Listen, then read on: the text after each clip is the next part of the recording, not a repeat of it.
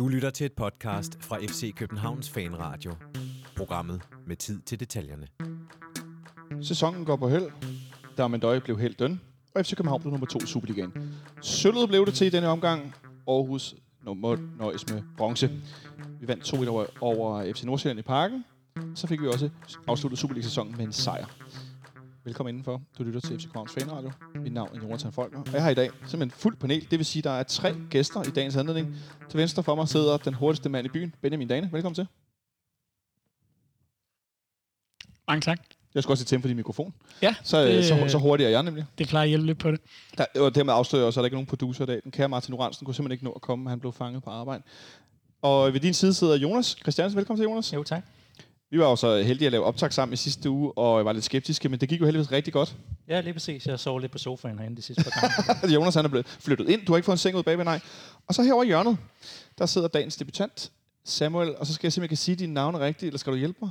Uha. Øh, Brask Marosi. Marosi. Skal vi bare, skal, plejer du at sige begge navne, eller skal vi bare gå med Marosi? Marosi. Vi går bare med Marosi. Det lyder lidt mere eksotisk, synes jeg. Ja, ikke dårligt. Øh, og Samuel, du er her af flere årsager. Øh, en af dem er selvfølgelig den grundlæggende, du er FC København-fan. Ja.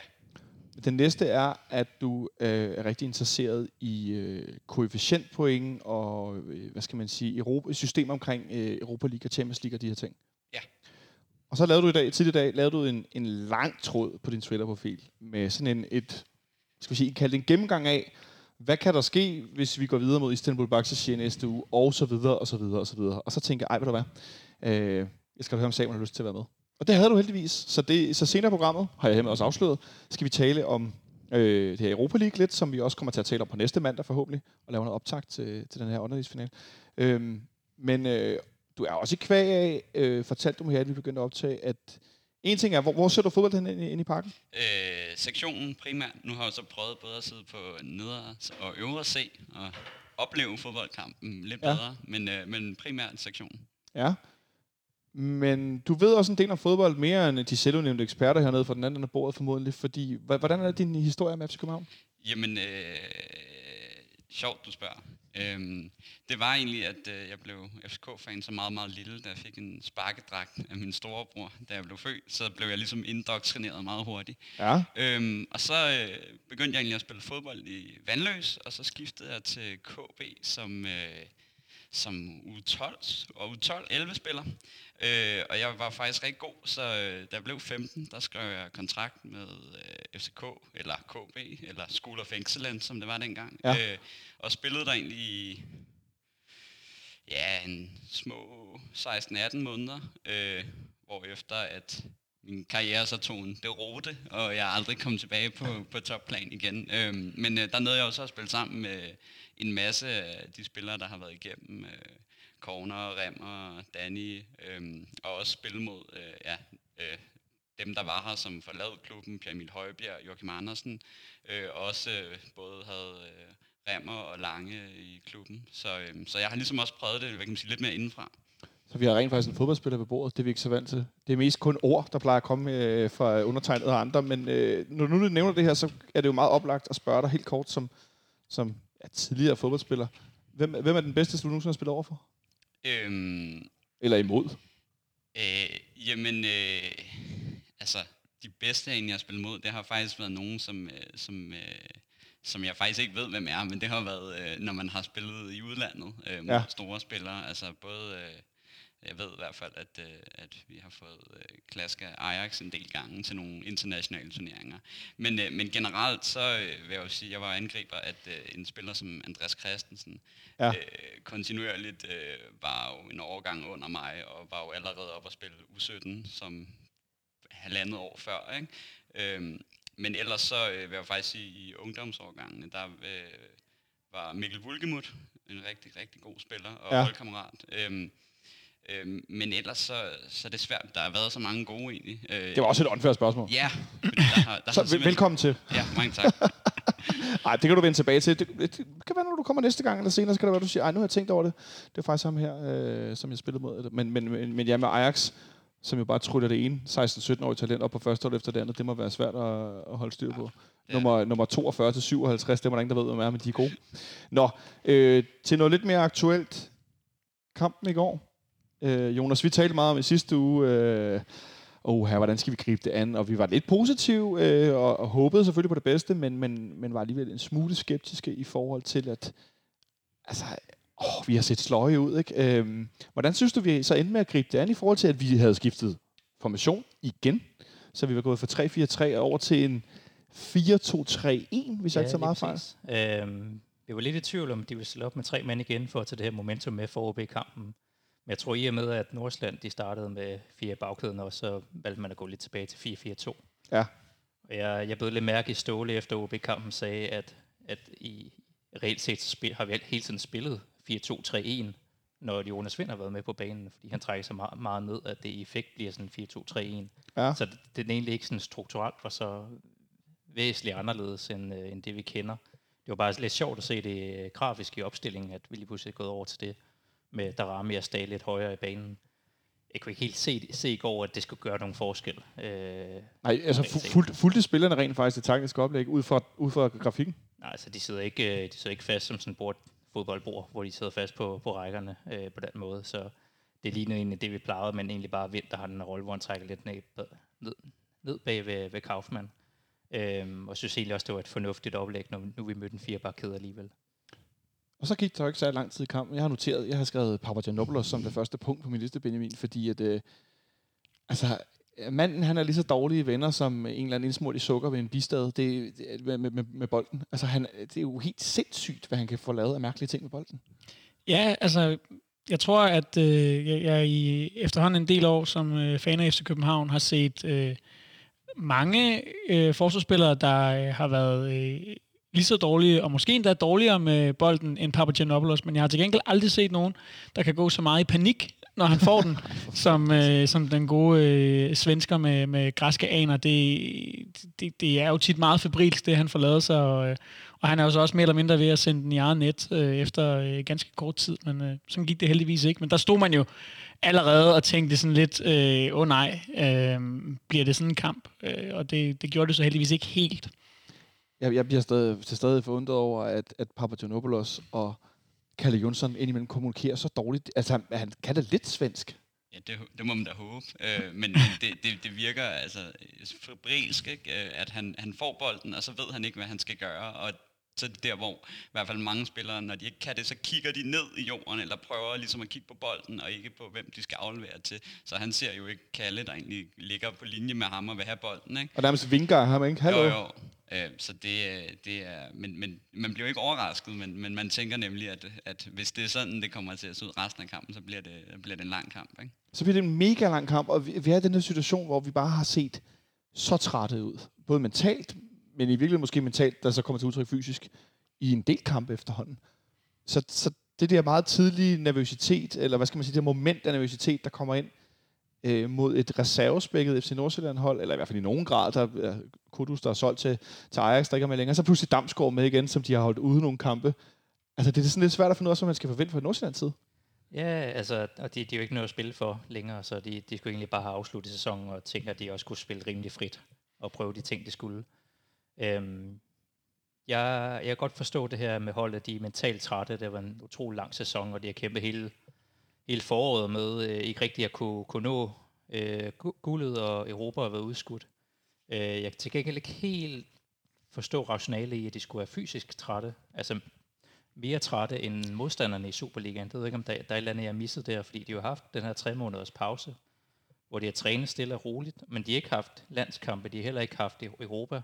Så det er de nødt til at gå ned øh, i, i tempo mod stort set alle vores modstandere, og skulle være i dårligere form end vores Superliga-modstandere. Den, den har jeg ikke helt fanget, hvorfor. Det ved jeg ikke, om nogle af andre... Er nogen, der har et bud? Benjamin, du ryster på hovedet. Nej, men jeg har også undret mig lidt. Øhm, det eneste, jeg ligesom har kunne for, forsøge at rationalisere mig frem til, det var et svært ord, øhm, det er, at, oh, så, er det, så er det kun mig. at vi jo i, i hvert fald i en, i en stor del af foråret har spillet med relativt få spillere fra start. Altså Ståle har jo i virkeligheden ikke brugt specielt meget af truppen øh, og har ikke, har ikke roteret specielt meget. Øh, han gjort det lidt her til sidst i, i, i slutspillet, men, men ellers så, så, så har det set meget ens ud i en del kampe, men, men selv det alene vil jeg jo ikke mene, for et hold, der er vant til at spille to gange om ugen, skulle være nok til, at, øh, at, at vi kunne blive slidt helt op. Så jeg undrer mig også. Øhm, det, det, det, det virker mærkeligt, men, men måske er det, som, som Jonathan også er inde på, øh, noget med, at, at den her mentale træthed, den også øh, manifesterer sig fysisk.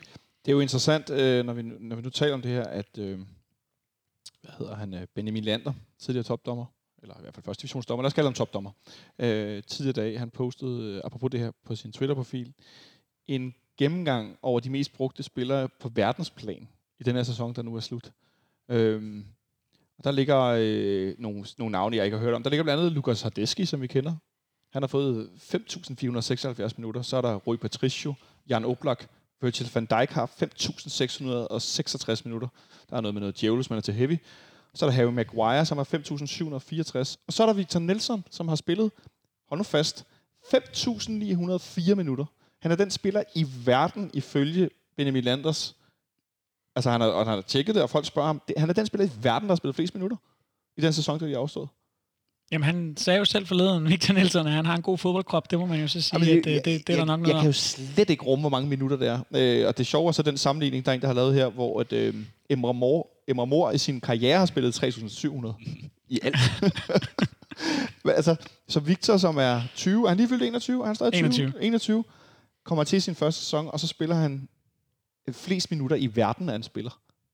Er der, altså, jeg ved nærmest ikke, om man skal pege på det, man skal spørge, hvad, hvad, hvad er jeres umiddelbare reaktion? Altså, jeg vil ikke kunne holde til det. Jeg kan simpelthen ikke forstå det. Øh, også, også fordi, at, at uh, apropos det med at være, at være fysisk træt, det er ikke ham, der har slået mig som den spiller, der har været allermest uh, sløv og træt og har haft det hårdt og sådan noget. Øh, så det er, jo, det er jo helt vildt. Øh, og jeg tænker, jeg tænker, at han glæder sig til at få lidt pause. Det håber jeg. Glæder sig til at få lidt pause. Øh, jeg så lige, øh, Pep Biel havde lagt et billede op tidligere dag på sin Instagram-profil. Øh, det lignede også eller omegn. Jeg kan godt forestille mig, at han har hoppet hurtigt på en flyver hjem til noget familie i den her øh, korte ferie, som spillerne har fået ind til på fredag, hvor de skal møde ind til træning igen. Simpelthen bare, altså, slå, øh, hvad hedder, slå vingerne ud, vil jeg vil sige, fuldstændig slå alting fra, ikke? og bare øh, slappe af oven på de her sidste 3-4 uger, der var rimelig hektiske. Øhm, for øvrigt så ligger Carlos Sikker også på listen i over top 10, de, mest, de spillere, der har spillet mest i verden, med 5.367 minutter. Det er også i sig selv øh, temmelig voldsomt for en position, man løber lidt mere, end man gør som midterforsvar. Øhm, men det er vel et meget godt billede på, at nogle af de her bærende spillere har stået lidt alene med at skulle være dem i midteraksen, der virkelig har borget det tunglæs. Jo, og det er jo en naturlig konsekvens af, at nogle af dem, der ellers har skulle gøre det, de har, øh, de har været skadet eller øh, været dårlige, som jeg godt kan tillade mig at sige, at øh, en spiller som Andreas Bjelland, i hvert fald i perioder, har været den her sæson. Øh, og, og det har jo lige pludselig flyttet ansvaret over på nogle spillere, som det ikke var meningen skulle have det. Ja. Øh, da vi startede sæsonen, der øh, hed aksen jo øh, Bjelland Sikker en døj.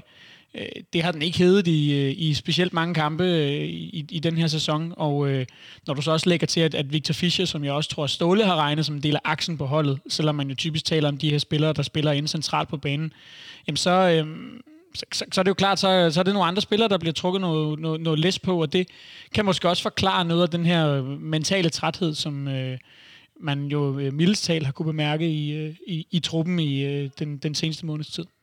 En mental træthed, som altså, det må afspejle sig fysisk. Nu ved du, Samuel, om lidt øh, formodentlig bedre, mere om, hvordan det går op i hjernen, når man spiller fodbold på et niveau, hvor man bruger sin krop mere maksimalt, end jeg har gjort som syvmandsspiller i sin tid. Øh, men altså, Jonas, en mental træthed, der bliver til så meget fysisk træthed, så at vi i går øh, relativt hurtigt. Vi så det også mod, i, hen mod Brøndby tidligere i, i mesterskabsspillet. Vi bliver meget hurtigt trætte, og Ståle han ender med at stå i pausen og sige, øh, det har vi har spurgt om i starten af den halvleg Kasper Marker, øh, i forhold til det her med, vi trækker os øh, efter 1-1-scoringen. Øh, hvorfor vi gør det, så siger han bare, at spillerne er trætte. De kunne ikke presse.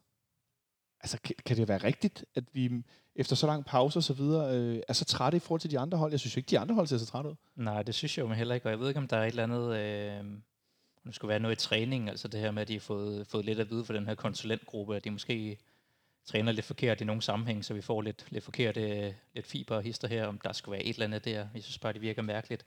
Men det kan også være noget i koncentration, der simpelthen gør, at de har prøvet det her så mange gange i streg nu, at der sker et eller andet nervøst, så de sådan automatisk trækker sig lidt tilbage efter de her første 20-25 minutter, som er, som er rigtig gode. Og måske også det her med, at de, de kommer op og får det første mål, og, øh, og så videre, og egentlig føler sig ret komfortable i kampen, så der måske bare sker et eller andet. Men jeg tror, det er nogle automatismer i, øh, i holdet, der gør, at okay, nu er vi mere komfortable, og så går man langsomt lang, mere og mere langsomt tilbage på banen. Og så har vi selvfølgelig også en modstander på banen, som også forsøger at lægge lidt større træk, eller tryk efter, efter deres dårlige start. Ja, fordi vi starter egentlig, det kan godt være det er bare mig, jeg synes egentlig, vi starter kampen meget fint, udover det her, den her jernblødning af Papagenopoulos, og har øh, egentlig meget godt øh, sådan, spil i bolden, og øh, jeg ved ikke, om vi får presset Nordsjælland tilbage, men jeg synes ikke, det ser helt ufarligt ud, og vi kommer da også fint foran på et gammelt fanradio-mantra. Øh, Christian Olsen har altid sagt dødbolde, dødbolde, dødbolde med FC Nordsjælland, og Jonas Vind får scoret igen. Hvordan synes du, han ser ud efter hans øh, comeback efter den lange skade? Altså, jeg synes helt klart, man kan mærke, at der, der mangler øh, det der med bare at spille kampe kontinu- kontinuerligt. Øh, men, men man kan jo tydeligt se, at han har, har touchet. Øh, kommer også frem til den chance, han skaber til Jens Dage senere i kampen, og den måde, han kan tage bolden ned på, øh, især med ydersiden nogle gange, når han kommer, hvordan han stort set ligger den død øh, på, på banen. Øh, men, men der er klart noget, der mangler i det der, det fysiske, og, og det med hele tiden at, at være med klar på den næste bold, og den næste bold, og den næste bold, og kontinuerligt egentlig øh, løbe og angribe. Men, øh, men jeg ser klare forbedringer. Øh, og så også det med, det er jo angriber, at mål øh, giver jo ligesom selvtillid. Og med straffet her og målet her, så er det jo for hans synspunkt i hvert fald en rigtig god måde at slutte øh, en forfærdelig sæson af på, kan man sige. Ikke? Så vi, vi slutter lidt, Benjamin, hvor vi, hvor vi starter i virkeligheden øh, med Jonas Vind som den ene angriber, og så endda i slutningen af kampen, der er Mandøj også som den anden, som vi jo startede sæsonen med, med lyn og torden med. Øh, men inden, inden, vi, inden vi når hen til alt det sjove og rare og behagelige, så... Øh, jeg ved snart ikke, hvad jeg skal sige. Din gode ven Per Bengtsson kommer i fokus. Øh, og jeg ved ikke, hvad det er, manden med 30, næsten 30 landskampe for Sverige, han foretager sig, men det, det, det foregår jo ikke langt ud fra der, hvor jeg står, eller sidder på, på C-tribunen. Og, det, og man kan jo se med det samme, at der er straffespark. Altså, der er ikke et sekund i tvivl om, der er straffespark. Nej, jeg tror, jeg kom frem til tidligere i dag, at det er det mest fjollede straffespark, jeg har set siden dengang, at Andreas Bjelland, som FC Nordsjælland-spiller, samlede bolden op inde i, i feltet, fordi han troede, han havde hørt en, øh, en fløjte. Øhm, det er jo så unødvendigt, som det kan blive. Øh, han, han, da, da FC Nordsjælland sætter det her angreb, så falder Pierre Bengtsson jo netop i stedet for at presse op for at kunne gå med Sadik, som jeg mener, det er, der bliver sendt i dybden. Og, og, og, og skal jo så bare følge ham, fordi han er på vej skråt ud i banen. Han har Victor Nielsen, hvis ikke han selv ved det, får han forhåbentlig at vide, at han har Victor Nielsen lige i ryggen, øhm, og der er ikke umiddelbart nogen inden foran i feltet. Så, så de er jo to mand til at dække af for en, og han skal jo bare øh, altså, skærme ham øh, ned mod baglinjen, og så se, hvad der sker derfra, når, når holdet er tilbage i etableret forsvar. Men i stedet så vælger han at, øh, og kaste sig ned efter den her bold ind i feltet, og så, øh, så får han jo så øh, fjernet benene under, under Sadik, og det er, jo, det er jo et af de mere tydelige straffespark, jeg har set i hvert fald. Det var ikke sådan, at man stod og tænkte, at, øh, at man var blevet snydt i hvert fald. Og, øh, ja, det er, jo, det er jo bare en fjollet foræring, men øh, en tilføjelse til en øh, lang liste af åndssvage personlige fejl, som, som det her hold har begået i løbet af sæsonen. To øh, sådan en relativt store personlige fejl i løbet af, af de første øh, 20-25 minutter. Vi taler om den ene før, nu den her. Og så stod vi der, som Benjamin er inde på, Jonas, så stod vi der, undskyld mig, fandme igen med de her personlige fejl, som bliver afgørende for øh, det, som Thomas Frank så flot sagde, øh, at, øh, at mål ændrer fodboldkampe. Øh, og et straffespark begået, og så står den pludselig i det, og så ser vi nervøse ud. Ja, og det, det er så irriterende, fordi det, man kan netop mærke det der momentum, der skifter i kampen. Altså, der var også en stemning af, okay, vi kom foran 1-0, vi kan godt nok tro os lidt tilbage, men det der med, at der kommer en enkelt dyb, dyb, dyb aflevering, selvom vi etablerede øh, forsvar, og så, øh, så er der pludselig straffespark. Og så er der pludselig en helt anden stemning, øh, kan man høre på tribunerne, og, og i, sådan i, der bliver, det bliver lidt, lidt mere febrilsk i kampen også. Altså, det er bare sådan en, ja, følelsen af fuldstændig unødvendighed, og har vi så det der øh, mentale, der skal til for os at vinde kampen alligevel, og nu begynder man at holde lidt øje med, hvad der sker i Aarhus og alle de her ting. Og det er bare så frustrerende, at, øh, at det kommer, og det, det, det, altså hele den der, hele den fornemmelse, hele den her øh, ændring i kampen, var jo hele vejen ind i, i anden halvleg, indtil vi, øh, vi skifter over øh, med, med en døje og så videre, det kan vi komme til. Men det er bare sådan, det hele den tredje, eller midten af kampen, der bare bliver rigtig, rigtig febrilsk. Ja, fordi Benjamin, altså, jeg får lyst til at sige, hvad, hvad delen er det, vi skal gøre ved den her gruppe spillere, for at de ikke, altså nærmest ved det mindste vindpus som gruppe, bliver bragt ud af kurs? Det, det, jeg, det er ikke fordi, du skal sidde og lege sport, men det mener bare, jeg synes, det, det, det, er så vildt, der skal så lidt til, før det nærmest, det er lige før, de kunne stå med et stort flag, hvor der stod, jeg tror ikke på det. Ja, men det er, jo, det er jo et svært spørgsmål, men altså man kan jo håbe, at, at det bare ligesom at få lukket det kapitel i, der hedder øh, sæsonen 2019-2020. Altså simpelthen, at tavlen på en eller anden måde bliver visket bare en lille smule ren. Øh, at, at det i sig selv kan hjælpe, at spillerne får et lille afbræk, at nogle af dem, som ikke, øh, kan jeg forstå på Ståle, har set deres familie siden øh, før corona, får mulighed for at, at lige rejse hjem og øh, øh, tjekke op på, på kone og børn. Ja, ja. Øh, alle de her ting, som, øh, som altså det liv, de har også har uden for fodbolden, at alt det ligesom kan hjælpe dem til at koble af. Fordi øh, det er jo altså en rent fodboldmæssig selvtillid er, er altså så skal vi jo banke Istanbul ud eller sådan noget. Altså det, så skal vi skabe et resultat der, der måske kan trække noget momentum med ind i, øh, i, den, i den nye sæson, fordi ellers er det jo lidt svært at se, hvad, hvad de ligesom skal basere det på. Så, øh, så jeg håber, at det at komme væk fra fodbolden er det, der kommer til at give os et, øh, et rygstød. Fordi Samuel efterfølgende i kampen, jeg sidder her som altid kigger på, øh, på den her spilovertags øh, graf på Superliga.dk. Jeg vender her min computer om og viser den til de tre herrer. Altså, det er jo ikke svært at se, hvem der, er, der har bolden efterfølgende. Vi har jo nærmest ikke momentum i kampen i altså 40-50 minutter. Det, det er jo virkelig, virkelig lang tid, hvor at vi kan ikke presse dem højt. Vi kan ikke rigtig spille os til noget etableret. Øh, jeg var sådan lidt nervøs for, at jeg ventede bare, så skifter Nordsjælland Kameldin ind i en halvleg, så tænker jeg, så for saten. Nu kører godstoget på fløjen. Øh, var du nervøs undervejs for, at det ville gå helt galt? Ja, altså helt klart. Øh, især, altså det, det var jeg også med, med den mentale træthed, vi snakker om, og øh, at det er i hvert fald også tydeligt at se på spilleren, der er nogen, der bare nok gerne vil have den ferie. Jeg tror også, Carla Seca især øh, vil gerne hjem til sine børn, og har ikke set dem lang tid, og jeg synes også godt, man kan mærke på ham, at altså en eller anden måde i hans spil, at der er lidt noget andet måske, der kører deroppe, og, og fokus er lidt et andet sted. Øh, så jeg tænker, tænker, at nu går det galt, og med, øh, med at se, kan man sige, i starten på, hvordan Pierre blev udspillet, så tænkte jeg med Karoline der, så, øh, så vil det nok være, være Aarhus-kampen, vi skulle kigge mere til. Øhm, og vi spiller jo ikke ud af deres pres, det er egentlig der problemet ligger. Det er, at, øh, at som de selv er rigtig gode til os med Mikkel Røgaard, det er at finde mellemrummet øh, imellem forsvaret og midtbanen, og spille den ligesom, øh, spille et led forbi, hvor også der ender det meget med, at den røver ud på kanterne, øh, eller baksene, og så smækker man den langt op, hvis man ikke ser muligheder, fordi at øh, vores midterforsvar er jo ikke særlig spændende. Øhm, og når vi ikke har en Rasmus Fald til egentlig at kunne sætte en mand af, så bliver det meget fabrilsk, øh, og de er jo lynhurtige, så, øh, så der tænkte jeg virkelig, at, øh, at øh, det var nok øh, en fed kamp mod OB, vi skulle Oh, kigge hen mod. og du var allerede derhen. Benjamin? Jamen, altså, man, jeg synes også, man sidder i den her periode med sådan en fornemmelse af, at når vi så rent faktisk... For der er nogle enkelte perioder, hvor at, øh, i, i kortere tid gang, at FC Nordsjælland, de så trækker sig en lille bit smule. Men selv når de gør det, og vi så står, om det er øh, Sega eller Jens Dage, eller en af de to midterforsvarer, der har bolden, så jeg havde en følelse fra min plads på C6, hvor at, at jeg tænkte, at der er ikke rigtig nogen, der har lyst til at gøre noget med bolden heller lige nu. Altså, den blev bare skubbet videre til manden ved siden af, som sådan en, så er det det mindste ikke mig, der har bolden mere, og så er det ikke mig, der laver fejlen. Altså, der var simpelthen en total mangel på initiativ i den her fase af kampen også. Ja. Øhm, og, og, så endte det som regel med, at vi skubbede den lidt rundt ned i midterforsvaret, hvor efter, som Samuel siger, at, at den her øh, ja, bold, der så bare blev slået op sådan lidt planløst, den så kom, ikke? Og så kunne FC Nordsjælland sætte et, øh, et, øh, et, et nyt angreb, og øh, indtil at, at vi laver den her, og jeg synes egentlig også et stykke tid efter, at vi så laver den her øh, lidt sådan formationsændring og spiller diamant på midtbanen, for ligesom bare at afgive pladsen ude på siderne. Men, men selv i en periode derefter, synes jeg jo stadig, at de bare spiller ind gennem vores midtbane, og det er ikke kun... Øh, øh, øh, Nikolaj Thomsen, indtil han bliver skiftet ud, der bliver overspillet. Det er også sikkert, der bliver overspillet, og så er lige pludselig sagt, er de tre mand med front mod mål, og, og så kan man sige, når de sådan er ned til feltet, forsvarer vi os jo okay, men jeg synes også, det er et spørgsmål om, at, at FC Nordsjælland bare ikke forvalter øh, de muligheder, de har der, der gør, at de ikke kommer til flere chancer end tilfældet er. Nej, som Benjamin er inde på, Nikolaj Thompson spillede med sikker central i går, fordi Rasmus Falk jo fik det her fuldstændig hjernedøde øh, gule kort, der skulle have været rødt op i Aalborg øh, og var i karantæne.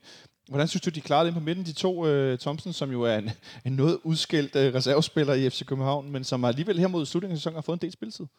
Øhm, jeg synes egentlig, personen han gør det sådan okay. Han brillerer jo ikke på nogen måde, men jeg synes egentlig, han klarer opgaven i går sådan fint. Men det, det er rigtigt, der, der, der er rigtig mange øh, momenter i går, hvor det er ligesom om, at, at hvad hedder det, at der er ligesom der er to mand, der går, går galt af anden, eller der ryger en umotiveret bold ud over sidelinjen, eller der er de der sådan, øh, relationerne er der bare ikke i, i går, og det er også derfor, der er så store huller i, i presset, sådan så nogle gange så sidder man jo, når man fuldt det her stålehold i rigtig mange år, så man ved godt, nærmest sådan, øh, i, i kroppen, hvornår vi får bolden, når, hvor bolden skal spilles hen næste gang. Men der er bare ja. nogle gange, hvor den bliver spillet igennem alligevel. Hvor man sådan, det var da ufatteligt ikke rykke at komme derhen, hvor man gerne vil have. Ja, præcis. Det er om, de kan, lige pludselig kan de ikke ramme hinanden. Ja, der, der sker jo også et eller andet, ikke bare med Thomsen, men med hele holdet, da han øh, får den her øh, albu øh, smasket i fjeset og, og ligger ude i, i temmelig lang tid for at, at, at få den her øh, bandage på hovedet. Øh, det, det synes jeg godt, man kan se hæmmer hans spil, og så, så er det jo så skulderen, det tror jeg, det ender med at gå galt med i anden omgang. For, Igen, igen, igen. for Gud ved, ved hvilken gang. Man kunne i hvert fald se, at øh, de her billeder fra omklædningsrummet efter kampen, at han havde armen i slynge. Øh, så det er jo også øh, spændende, hvad det betyder for... Øh, at der har været lidt rygter om, at han skal videre den her øh, sommer, men hvis han lige pludselig er ind i en skulderskade, som øh, holder ham ude den næste måned eller sådan noget, jamen, så er det spørgsmålet om, om der er nogle klubber, der har lyst til at overtage ham. Og, Ja. øh, men, men, men der kan man så vende om og sige, at jeg synes faktisk, at han her i, i, øh, i slutspillet, godt nok mens holdet har været på et temmelig lavt niveau, men jeg synes trods alt, at han, han har genvundet lidt ære og, og, og bevist sig som en, øh, som en, en udmærket trupspiller, så jeg vil ikke, øh, og ikke kalde det en katastrofe, hvis han stadig spiller her efter øh, øh sommerferien. Ej, det kunne godt have set øh, et værre ud. En mand, der er meget udskilt, simpelthen, det er Jens Dage. Mm. Han får godt nok mange hårde ord med på vejen af fans rundt omkring, øh, uanset nærmest, hvor han spiller. Hvordan synes du, han gør det i går? Jamen, altså, øh, det er jo en svær ting, fordi når man, når man som, øh, som fodboldspiller bliver placeret et andet sted, end man egentlig hører til, så skaber det jo allerede øh, nogle problemer, fordi man ligesom bliver udfordret på den plads, hvor at når man kigger på, på opstillingen, som den er på papiret, så er det jo der, hvor man forventer, at, øh, at, øh, at det er offensivt øh, den primære drivkraft egentlig skal komme fra ham. Og jeg kan jo ikke se andre muligheder for, end han skal ligge inde i feltet, og han skal skabe noget ravage der. Øh, og det får han jo gjort nogle enkelte gange, men, men han passer ikke ind på den position, han bliver placeret på. Og så skaber det jo selvfølgelig det, at så synes man jo ikke, øh, når man ser en, en opstilling, så har man en forventning til det, og der, der lever han jo ikke op til det. Men det handler jo nok også om at skulle have et eller andet ekstra defensivt anker, fordi man godt ved, at man kan blive løbet over enden, ikke? Jeg, jeg tænker også, altså han har jo spillet en position, der ligner den rigtig meget i, i Aarhus. Den her sådan både flade, øh, højre midt i en 4-4-2, men også, hvad skal vi kalde det, en, en, en, en, en, en ving i en 4-3-3. Ja, øh. det har han, men, men med nogle lidt andre forudsætninger, fordi at, øh, nu har vi jo selv set ham på et tidspunkt score to mål herinde mod os i, øh, i, i parken på kontra. Øh, altså det var jo, det var, hvor han lavede også et i, øh, mod os op i, i Aarhus i, i sidste sæson. Men, men da han spillede den kant for AGF, i, i de, de kampe, jeg har set ham spille den i hvert fald, der stod holdet jo noget længere tilbage på banen, og han øh, kunne ligesom ligge og tage nogle dybdeløb, hvilket han jo også øh, gør fint et par gange i går, og får den her chance, som Vind spiller ham fri til. Øh, det er noget lidt andet, han skal her. Jeg synes, han, han fylder godt i feltet, og han Øh, er jo også øh, efterhånden ved at være vores farligste mand på hjørne, synes jeg næsten. Øh, selvom at det ikke er blevet til så mange mål, så har han haft en del, hvor han kommer på forreste stolpe og ligesom får snittet den på tværs af målet, og hvis vi er lidt mere heldige med det, så, så kommer det også til at kaste nogle mål af sig, men men det er jo klart, at han, at de mangler, han har teknisk, når han spiller inde centralt, de forsvinder jo ikke af, at han spiller højre kant. Ej, det vil være synd at sige. Øh, på den anden fløj spiller øh, vores gode øh, ven Mohamed Arami, og jeg tænkte ret tidligt i kampen i går, Jonas, Darami, han ligner en, der er ved at være træt nu. Nu har han spillet mange flere kampe, end det nogensinde var meningen. Og det, altså, det er der flere spillere med, hvor Jens Dage jo sådan, kan spille igennem. Han er, det er sådan en, altså, sådan en powerhouse, der bare kører derud af, more or less. Øh, men Darami, han begynder at se træt ud, og det var måske også et billede på, at vi ikke rigtig kunne få skabt så meget, som vi gerne ville, at nogle af de offensive spillere simpelthen er ja, udmattet.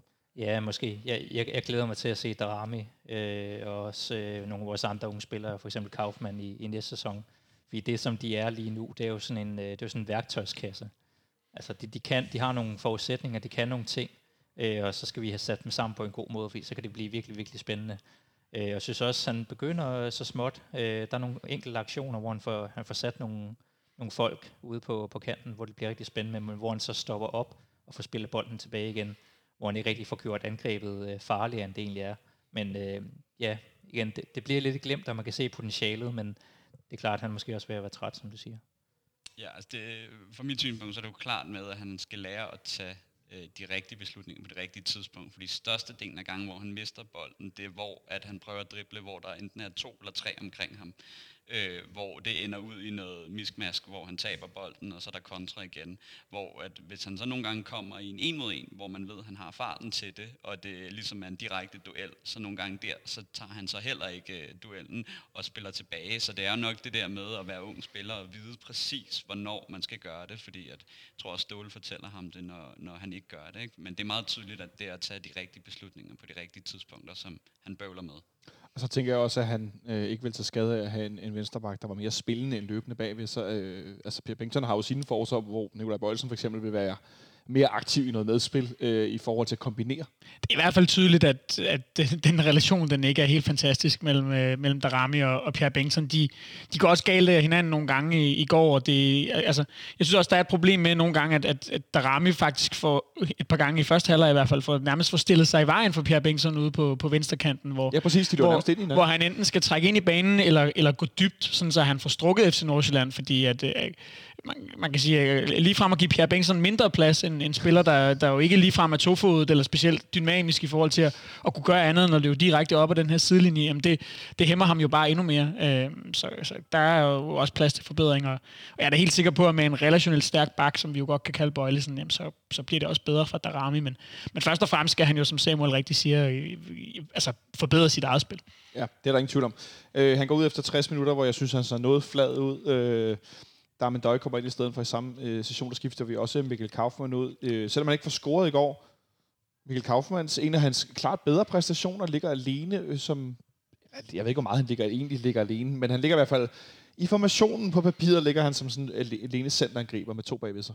Ja, altså jeg synes jo med Mikkel Kaufmann, at man kan måske sådan i tydelige sekvenser i, øh, i gårdsdagens kamp se, hvad han er rigtig god til. Og det er måske faktisk ikke, som nogle gange han bliver brugt til, altså med spillet med ryggen mod målet, hvor man smider lang op på ham, men egentlig når han bliver retvendt med front mod mål. Fordi han har lidt en... Øh, Øh, jeg tænkte på, på Nikolaj Jørgensen i sådan en størrelse og lidt fart, øhm, øh, og nu er han jo bare signifikant yngre, men, men det er lidt det, at han skal være retvendt, fordi at, som man ser øh, en af gangene, hvor han kommer frem til en chance, hvor han simpelthen, altså han løber jo igennem to øh, Nordsjælland-spillere og kommer ind til det chance, hvor han øh, skyder den i siden. Ikke? Ja, den rører ikke meget forbi, vel? Den rører ikke meget forbi, og han klemmer sig sammen, og det viser jo lidt det der med at få ham retvendt, og det er jo nok også en af de ting, som måske kan komme næste sæson, det er det med, at, at vi måske også spiller øh, nogle af de spillerne forkert, øh, simpelthen med, og når der bliver sjasket en lang bold op på ham, så er det jo måske lige præcis der, hvor man også bliver lidt utilfreds som fan, fordi man ved godt, den, den vinder han jo aldrig øh, i forhold til, hvis, øh, hvis det var en anden. Men hvis han er retvendt med fart, så ser det måske anderledes ud.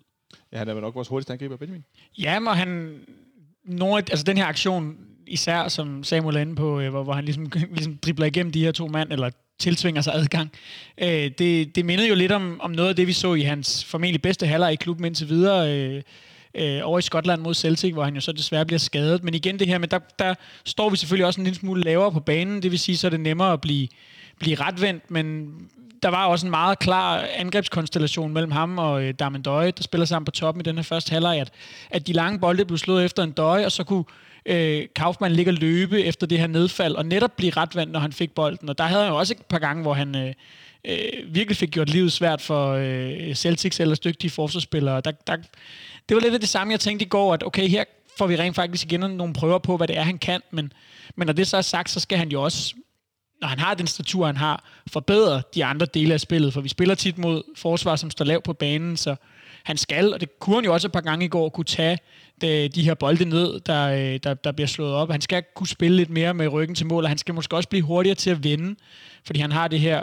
øh, øh, semi-langskud er det vel i, i starten af kampen, ja. hvor han i virkeligheden har rigtig meget plads omkring sig, men hvor han er for længe om at, at blive retvendt, og det skal han jo også blive bedre til, når det er det der hans force, skal han også blive bedre til at, at bringe sig selv i de situationer, blandt andet ved at vinde lidt hurtigere.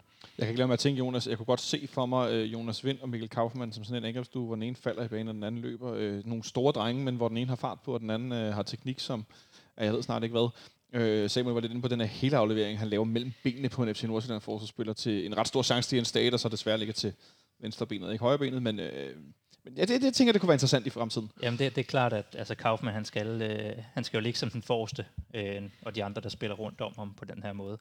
Og øh, jeg, jeg glæder mig også til, at vi får brugt hans forser endnu mere. Altså, der er nogle ting i hans spil, som er, som skal blive klart bedre. Altså hans hovedstød er jo decideret akavet. Altså når man ser, at gå op efter en lang bold. Altså det, Det er jo sandt. det minder lidt om Dennis Frafro, øh, da han kom til. Altså det, det, det ser ret skørt ud. Ja. Også, øh, også defensivt.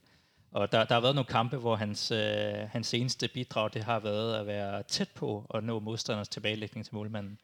Altså så, Ja, det er ikke nok. vi skal bruge hans force, og så gøre ham bedre. Og jeg, jeg tænker, at vi skal bruge, øh, hvis ikke det bliver en døje, med så en, en etableret angriber som første angriber foran ham. Ja. Øh, og så udvikle ham bag ved ham bagefter. Mikkel Kaufmann bliver taget ud, øh, hvad hedder det, øh, nu skal jeg lige øh, finde sporet her, han bliver taget ud i, efter en time, samtidig som Darami også. Og så ændrer vi en lidt, du var lidt inde på det, så ændrer vi lidt formation igen. Ja, det bliver en diamant med, øh, med Thomsen, Bodrasja, Stage øh, foran Sega. Øh, kan ikke, ikke rigtig huske, hvordan de ligger. Øh, men det er, hvad er det Ståle siger, det er simpelthen for at prøve at, at, skabe noget lidt andet i, i, i kampen. Og det, det bliver lidt mere øh, frem og tilbage. Men jeg synes, det øh, efter de der første 10 minutter eller sådan noget, hvor de lige skal finde i det, så bliver der så er der nogle sessioner, hvor det godt kan blive rigtig farligt med, øh, med en døje og vinde nogle af de her dropbold, der kommer ned foran dem, hvor de er på vej op mod modstanderens mål. Det mindede lidt om vores 3-0-kamp ud af FC Midtjylland. Ja. Mesterskabsspillet sidste år, den måde, som bolden den hopper og danser lidt, men de får lidt fat i den hver gang. Så der er et eller andet i, øh, i den konstellation mellem en døje og vind, selvom en af dem slet ikke kan løbe, øh, som, er, som er virkelig Selvom ingen af dem kan løbe i anden heller ikke år, fordi den ene øh, ikke har nogen knæ, og den anden har været skadet i et år. Øh, han, det er lige før, det bliver en sang, men han har været skadet i et år. Øh, og så går der fem minutter yderligere, så går Nicolai Thomsen ud med den her skulder, der går lavet for gang nummer 10.000, øh, og Pep Biel kommer ind. Øh, og pludselig bliver vores dødbold så også farlig, Benjamin, fordi Pep Biels indlægsfod alt andet end lige er måske den bedste i truppen i virkeligheden. Øh, jeg kunne ønske mig, at han havde, han havde flere ting, han brillerede med, men han er god til at lave- øh, lægge de her hjørnsbakker ind i hvert fald. Øh, og så ser vi lige pludselig lidt farlige ud med vind og en, og en døje på toppen, og så de her hjørnsbakker. Det, det er som om, det er lidt peger hen imod, nu skal vi presse dem og score. Men det gør vi ikke rigtigt. Nej, og så øh, for øh, Damendøje jo øh, frarøvet Jonas Vind et øh, mål på øh, allertåbeligste vis. Øh, Jamen, Øh, men gør han i virkeligheden også det? Ja, det synes jeg, han gør. Jeg synes, der Ja. er frispark. Han, han hiver øh, FC Nordsjælland-forsvaren i armen, og øh, altså, det, det, det skal han jo bare lade være med. Altså, det, det er unødvendigt i den situation, og, øh, og så kan man diskutere, hvor stort frisparket er, men jeg tror ikke, dommeren vil sidde bagefter og tænke, at øh, det der var en kæmpe fejl af mig. Altså, den kan han sagtens dømme, og øh, Jonas Vind scorer, uanset om han laver det frispark eller ej fordi det foregår et helt andet sted i feltet. Så øh, ja, det, det var åndssvagt, men, men vi fik jo så heldigvis kapitaliseret på, øh, på det samarbejde øh, relativt øh, kort tid efter, men det, altså, der sker jo bare et eller andet, når vi er de to på, på, på banen samtidig, som, som øh, Jonas også rigtig er inde på. Der, øh, det, det, det skaber noget ravage. Men Samuel, jeg kan ikke lade mig at tænke på, altså nu, det er jo ikke nogen hemmeligheder, jeg er dig hard, der er en døjfan, men at vi skal lægge alle vores æg i kurven, der hedder en 35 angriber, der nu har spillet hvad, nærmest fem gange siden nytår, og han har nærmest ikke nogen knæ tilbage, og så kommer han ind og kan ikke, han kan ikke løbe. Jo, han kan, kan, kan vi gå med, at han kan løbe, men han kan ikke sprinte? Altså der, vi er? Lunde? Jeg, jeg ved det ikke helt. Han løbe langsomt, lad os sige det. Øh, og så er det alligevel ham, vi ved godt, vi skal hænge vores hat derover, fordi han er simpelthen den mest tra- træfsikre spiller, vi har. Ja, øh, øh, men jeg tror også, det bunder i, at, øh, at, at den måde øh, Ståles system i al tiden, han egentlig har været her, bygger på, at man skal have en angriber som ham. Og det gør bare, at når han kommer ind, så, øh, så bliver ting lettere. Der er selvfølgelig sikkert også nogle Nordsjællandsspillere, der har noget respekt for ham, men det med, at man kan, man kan rykke et, øh, et pres fra et forsvar op, øh, egentlig op på næsten deres øh, målfelt øh, på en lang bold, og man ved, at den kan pilles ned, eller den kan komme en returbold, eller skabe noget ravage. Det gør jo bare, at, at om han så bare står der, så, så virker det jo stadigvæk, og så betyder det jo bare, at så kommer ligesom de andre ting med, at så kan der komme en chance om det. Øh, at øh, eksempel at øh, det Døje laver inde i feltet, hvor han begår frispark, det er måske også hans tilstedeværelse, der gør, at Jonas Vind kommer frem til den, fordi måske at der kommer et større fokus på ham eller noget andet. Øh, så det er jo bare en, en tilstedeværelse, en, en lykkeamulet eller noget, ikke? som på 35 år. En lykkeamulet. Det er et meget godt udtryk. Vores senegalesiske lykkeamulet lavet af et eller andet stof, der kun leden, der kan gå i stykker på. Og så ender vi i den her situation, Benjamin. Øh, den her euforiske, øh, jeg ved nærmest ikke, hvad jeg skal sige. Altså, tog, tog du nærmest, det er jo nærmest som et eventyr, tror du nærmest tro på det? Ja, det, er jo, det, det skulle jo næsten have været skrevet ned på forhånd, ikke? Altså det, mm, og det er jo sådan set et godt mål. Det er en god bold, som Victor Nielsen, der ellers har en, en svag kamp med bolden, får spillet op gennem kæderne flat, og øh, så får Mudrasja og øh, Vind øh, lidt i samarbejde ekspederet den videre til en døje, der bare fjerner tykosen og sparker den ind. På sin egen og, venstre øh, fod. Og jeg må, øh, jeg, jeg, jeg, skulle, jeg skulle lige til at sige det, nemlig, at jeg, jeg, øh, øh, jeg er dybt imponeret over en døjs evne til at øh, ramme bolden på knysten, eller sparke den ind på benet af sig selv, og så at den på en eller anden måde alligevel ender i mål, fordi det er langt fra første gang, han har gjort det. Altså, øh, for, for så god en angriber, så er det utroligt, øh, hvor øh, urent han indimellem rammer bolden, og så alligevel øh, får den i mål, men øh, den, den kommer ind, og, og det kan man jo ikke tage fra ham, og øh, øh det, det var jo fantastisk, og, det, og, og et flot mål, og øh, hvis det bliver punktummet, så, øh, så er det jo også en, fa- et fantastisk punktum på, øh, på hans, øh, på hans FCK-karriere, at han, øh, at han kommer ind og, øh, og redder sølvet hjem, så vi ikke skulle, øh, skulle sidde og øh, forlade os på den her Jesper Lindstrøm-scoring, som, øh, som der blev jublet af i parken efter en times tid, eller hvor meget der var spillet. Nu er jeg ikke meget for at udskamme folk, men jeg der jublede over, om vi scorede, ikke? I ryger op ad muren, når revolutionen kommer. Så der aldrig kommer en revolution. Nej, det er fiser ballade. Jeg synes bare ikke, det er rart at juble over, at Brøndby scorer. Det kan det så godt sige, som det er. Det må, øh, det må folk selv beslutte derude, hvad I synes, der er rigtig forkert. Men øh, det var godt, at det var os selv, det kom an på. Skal vi, vi kan lige tage en hurtig runde, så kan I lige få, få lov at tænke over et øjeblik. At der er den bedste fodboldspiller, der nogensinde har spillet FC København. Hvad siger du, Samuel? Ja. Ja? Hvad siger du, Jonas? Tæt på, tror jeg. Tæt på, så kan du få lov at nævne, hvem der er i stedet. Hvad siger du, Benjamin? Ja. Ja? Hvem har du så, Jonas? Ja, Grønkær. Du har Grønkær selvfølgelig. Det- Han har jo i lang tid været den, som folk har nævnt, men hvem er den bedste, der har spillet? Han har også hængt på et banner herinde, kåret som den, den bedste FCK-spiller nogensinde. Øh, men vi, vi er vel ved at nå det der punkt, hvor altså, antallet af mål og niveauet og alle de her ting, Benjamin, det, det er bare så voldsomt. Ja, og, og det, at han kommer tilbage og gør det, han gør i den alder, han efterhånden har, øh, det, det synes jeg også er med til at, at, at løfte ham, selvom at det der godt kan være, hvis du kigger på... Nu er det også svært at sammenligne en angriber og en kantspiller, det er derfor, de her diskussioner også altid bliver lidt underlige, men, men sådan, hvis du skal kigge på den spiller, der har haft det individuelt øh, højeste niveau, altså så, så tror jeg også, at, at jeg måske vil pege på Jesper Grønkjær, men jeg synes stadigvæk, at han er den bedste og den største spiller i klubbens historie, Darman Døje, på grund af alt det, han har gjort, og han har er, er, simpelthen, altså, og han stadig kan gøre det som 35-årig. Altså, det, det er dybt imponerende. Så 35 år uden to knæ. Øh, tanken om, hvis jeg skulle lave noget lignende for to år siden i mit liv, den er godt nok øh, fjern. Øh, så vi ender med, et, et, et, altså med en, en, en 2-1-sejr, som til sidst alligevel ender helt ude på kanten af stålen, Jonas. Og jeg troede, der var mål. Øh, hvad hedder han? Damsgaard sparker det her frispark i overtiden i sidenettet. Og jeg troede simpelthen, der var mål, indtil Papagenopoulos han rækte hænderne i vejret i jubel over dommeren fløjtede kamp. Jeg, jeg var sikker på, at der var mål. Ja, jeg sad og råbte lidt af vores kære ven, øh, Christoffer, Christoffer, Christoffer. Sådan der, altså det var, det var bare så unødvendigt, det der frispark der. Øh, og Damsgaard er jo øh, fantastisk på dødbolde, men ja, den gik i siden af det heldigvis. Og det, det, ska, det skabte jo en lettelse øh, over klubben på en eller anden måde, at vi ikke skulle ud i den her øh, øh, playoff-kamp. Og, jeg, På onsdag. ja, altså jeg havde egentlig en fornemmelse af, at det ikke ville gå galt i Aarhus alligevel, men stadigvæk. Øh, det, det, det gør bare på en eller anden måde, at man kan se lidt mere fremad, end, øh, Ja. end det bliver sådan, det bliver sådan en krisestemning nærmest. Og så også Benjamin, man kan se lidt mere fremad. Øh, AGF, der pludselig kan stå Brøndby, en mand i overtal sidste kvarter på hjemmebane. alt muligt. Det, det, altså, det, det hele gik lidt alligevel. Ja, men altså, AGF, øh, altså lige så snart det har ligget til dem, jamen så, så har de jo ikke helt haft evnen til at, at, at køre den i mål, og det er jo også nogle gange det her forskellen på at komme som underdog, og så lige pludselig være, at, at du er i, i førerpositionen, og det egentlig er dig, der er favorit, og det gør jo også noget mentalt ved et hold, men AGF har i hvert fald ikke været i stand til at, at følge op på den kamp, de spillede mod os i parken, og så vil jeg jo bare tilføje, at fra øh, min plads på C6, der, øh, der gik det frispark også i mål. Jamen altså, jeg havde hjertet øh, ikke engang op i halsen. Det var helt op i ganen på mig, kan jeg godt afsløre. Det var, det var virkelig angstprovokerende. Men det er, omvendt er det længe siden, jeg har følt, at jeg har stået i en situation med sådan en altså hvor knivskarp, hvor det betyder så meget. At stå til den sidste kamp, det er det sidste frispark, det kan faktisk afgøre, jeg, jeg vil ikke sige det hele, men også fordi vi i Aarhus ser en kamp, der er forsinket, fordi at Jens Må bliver skadet og skal udskiftes med fjerdommeren, og så de 7-8 minutter bagud i spilletid osv.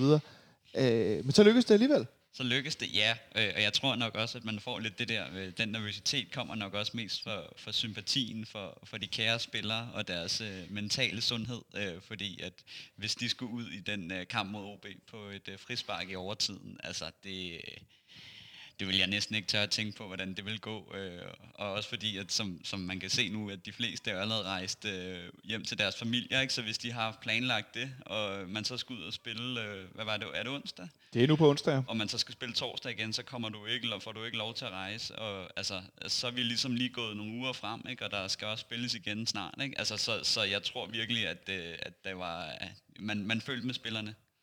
Man følte med spillerne, som så fik den her øh, sølvmedalje. Nogle af dem gjorde, og nogle af dem efterlod den. Øh, det kan folk ude i fodbold Danmark få lov at mene noget om. Øh, det her er godt. Det er meget interessant. Vi er sgu en meget spændende klub, Benjamin. Det er virkelig spændende, hvad spillerne laver herinde for alle mulige. Det, øh, det synes jeg er fedt. Vi er i hvert fald bedre historie end, end den, der vinder guld. Det har der ikke været meget forsidestof i, i, i, i dag og i går på, øh, på internettet. Hvordan efterlader det så helt altså kort den her sæson, vi står tilbage med nu? Hvor, øh, hvor efterlader det dig ligesom hen i, altså måske ikke et større perspektiv, men sådan, er du helt skuffet, eller er det nogenlunde okay, eller hvor, hvor er vi henne af? Nej, jeg synes stadig, det har været en, en eklatant skuffelse, øh, set over hele sæsonen. Øh, vi redder noget, der minder om den sidste rest af skinnet på næsen i går. Øh, øh, ikke fordi, at det interesserer mig særlig meget, om vi får, øh, om vi får sølv eller bronze, men det betyder noget, hvornår vi træder ind i, øh, i øh, europæisk fodbold, og øh, det betyder noget, det her, som vi allerede har snakket så meget om, spillernes ferie. Øh, det får fordi, de reddet hjem til sidst, og, øh, og en eller anden rester. Jeg synes egentlig, at Jens Dage sagde det meget godt øh, før kampen, tror jeg det var, øh, på FCK.dk, det her med, at at det er ikke så meget, det er ikke så meget æren, de redder, de redder øh, den sidste rest anstændighed. Øh, og, og, og så skal det bare være bedre næste sæson, og det håber jeg, at, øh, at, at det her måske også kan blive en, en drivkraft for holdet på en eller anden måde, fordi øh, at blive sat så langt i, øh, og, og så tidligt af en, øh, af en guldkonkurrent, og, og skulle se dem vinde med, og jeg efterhånden ikke styr på, hvor mange point det er, men det er også lige meget 13 eller 14, tror jeg. 14 point, tror jeg, vinder med. Så altså, det er bare uacceptabelt, og det, det piller ikke over ikke ved. Stiller vi for store krav som fans til, til FC København, som, som fodboldhold og fodboldklub, Jonas, i forhold til, hvad det er, vi forventer af dem? I, du her Benjamin er som, som undertegnet meget utilfreds, og i virkeligheden tager det, tager det langt fra godt nok. Ja, altså, e, e, en ting er det her efterår, hvor vi øh, er med pointmæssigt, øh, eller det i hvert fald hjem til juletid, øh, men spiller ikke så godt. Altså, man kan godt se, at der er noget galt i kampene. Men så især det her starten af, af foråret, hvor vi jo går fra at være 4 point bagefter til at være 12 point bagefter i løbet af nogle få uger. Altså, den der fornemmelse af, at man, øh, man er tre uger inde i foråret, og så er mesterskabet rådet. Øh, jeg tror, det, det er især den der fornemmelse af, hvad, hvad søren går der galt, og der er netop sådan en eller anden form for øh, sådan, sådan lidt afmagt også over for, øh, for FC Midtland, der bare kværner det ud af imod i den her 14-holdsliga. Ja, og jeg tænker også, det bunder i, at, øh, at når jeg kigger tilbage, i hvert fald bare øh, halvårligt, at der ikke har ikke været mange præstationer, hvor man tænker, wow, nu, øh, nu kører det. Altså nu spiller vi op, og vi, øh, vi kører hånden over. Øh, altså det eneste, jeg renter den her halv sæson, det var, at der var en god halvleg mod OB, og så var der Celtic ude. Øh, og det er sådan, det, og så skal jeg tilbage efter, efter eller før jul, ikke? og så bliver det jo ligesom langt ude, at man skal tænke tilbage på, på de, de gode præstationer, hvor man ligesom man har jo et forholdsvis ungt hold nu i hvert fald øh, op blandt de øverste, og se den der fremgang, og den der, man tænker, okay, næste sæson, nu, nu er den lige ved at jeg her, og den kommer, og det, den er jo ikke blevet forløst, fordi det har jo altid været sådan lidt, så, så går det ikke, og så går det ikke, og altså, den for, ja, man sidder heller ikke med og tænker, okay, næste sæson, så river vi alle øh, fra hinanden. Altså, det er stadigvæk lidt sløvt. Ikke? Og det tror jeg også er den tanke, som så ligesom sætter os, så hvis alle andre, det er, det er jo ikke fordi, man tænker, åh, oh, vi var uheldige, kunne have vundet 5-0 i går, vel? Øhm, og så bliver det bare sådan rigtig en sørgmodig sæson, hvor man skal prøve at sætte sin lid til en eller anden kamp her om uh, halvanden uge, ikke?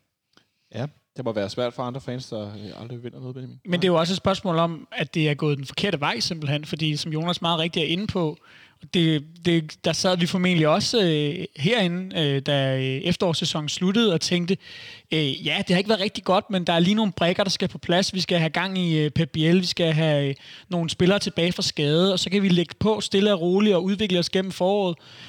og i stedet øh, øh, har det jo bare været en... Øh, en stor punktering, øh, og, og, og luften er, er, er langsomt gået ud af dækket, og øh, især øh, da vi så har kommer ind i det her slutspil og skal møde øh, de hold, øh, som er de bedste i ligaen, øh, ud over os selv, jamen, så kan det godt være, at Ståle står og taler om, at øh, vi har... Øh, haft meget modgang og meget stolpe ud og mange skader og sådan nogle ting, men, men vi er jo også bare faldet sammen mod øh, den bedre halvdel af ligaen. Øh, vi kunne øh, kravle hen over nogle, øh, nogle, nogle halvsløje modstandere øh, de første to runder efter, efter coronapausen, og, og, og så gik den bare ikke længere, og det, ja, altså det, det, det har bare været en, en, en ufed fornemmelse som, som fan, at stå og kigge på det her hold, som øh, Samuel rigtig siger, netop på, på ingen parametre har været på vej i den rigtige retning. Det er ikke engang sådan, at man kan pege på en eller anden fase af spillet, og så sige, at i det mindste har vi et godt forsvar, men det er offensiven, der ikke fungerer, eller i det mindste så kan vi se, at det flyder øh, op foran, og øh,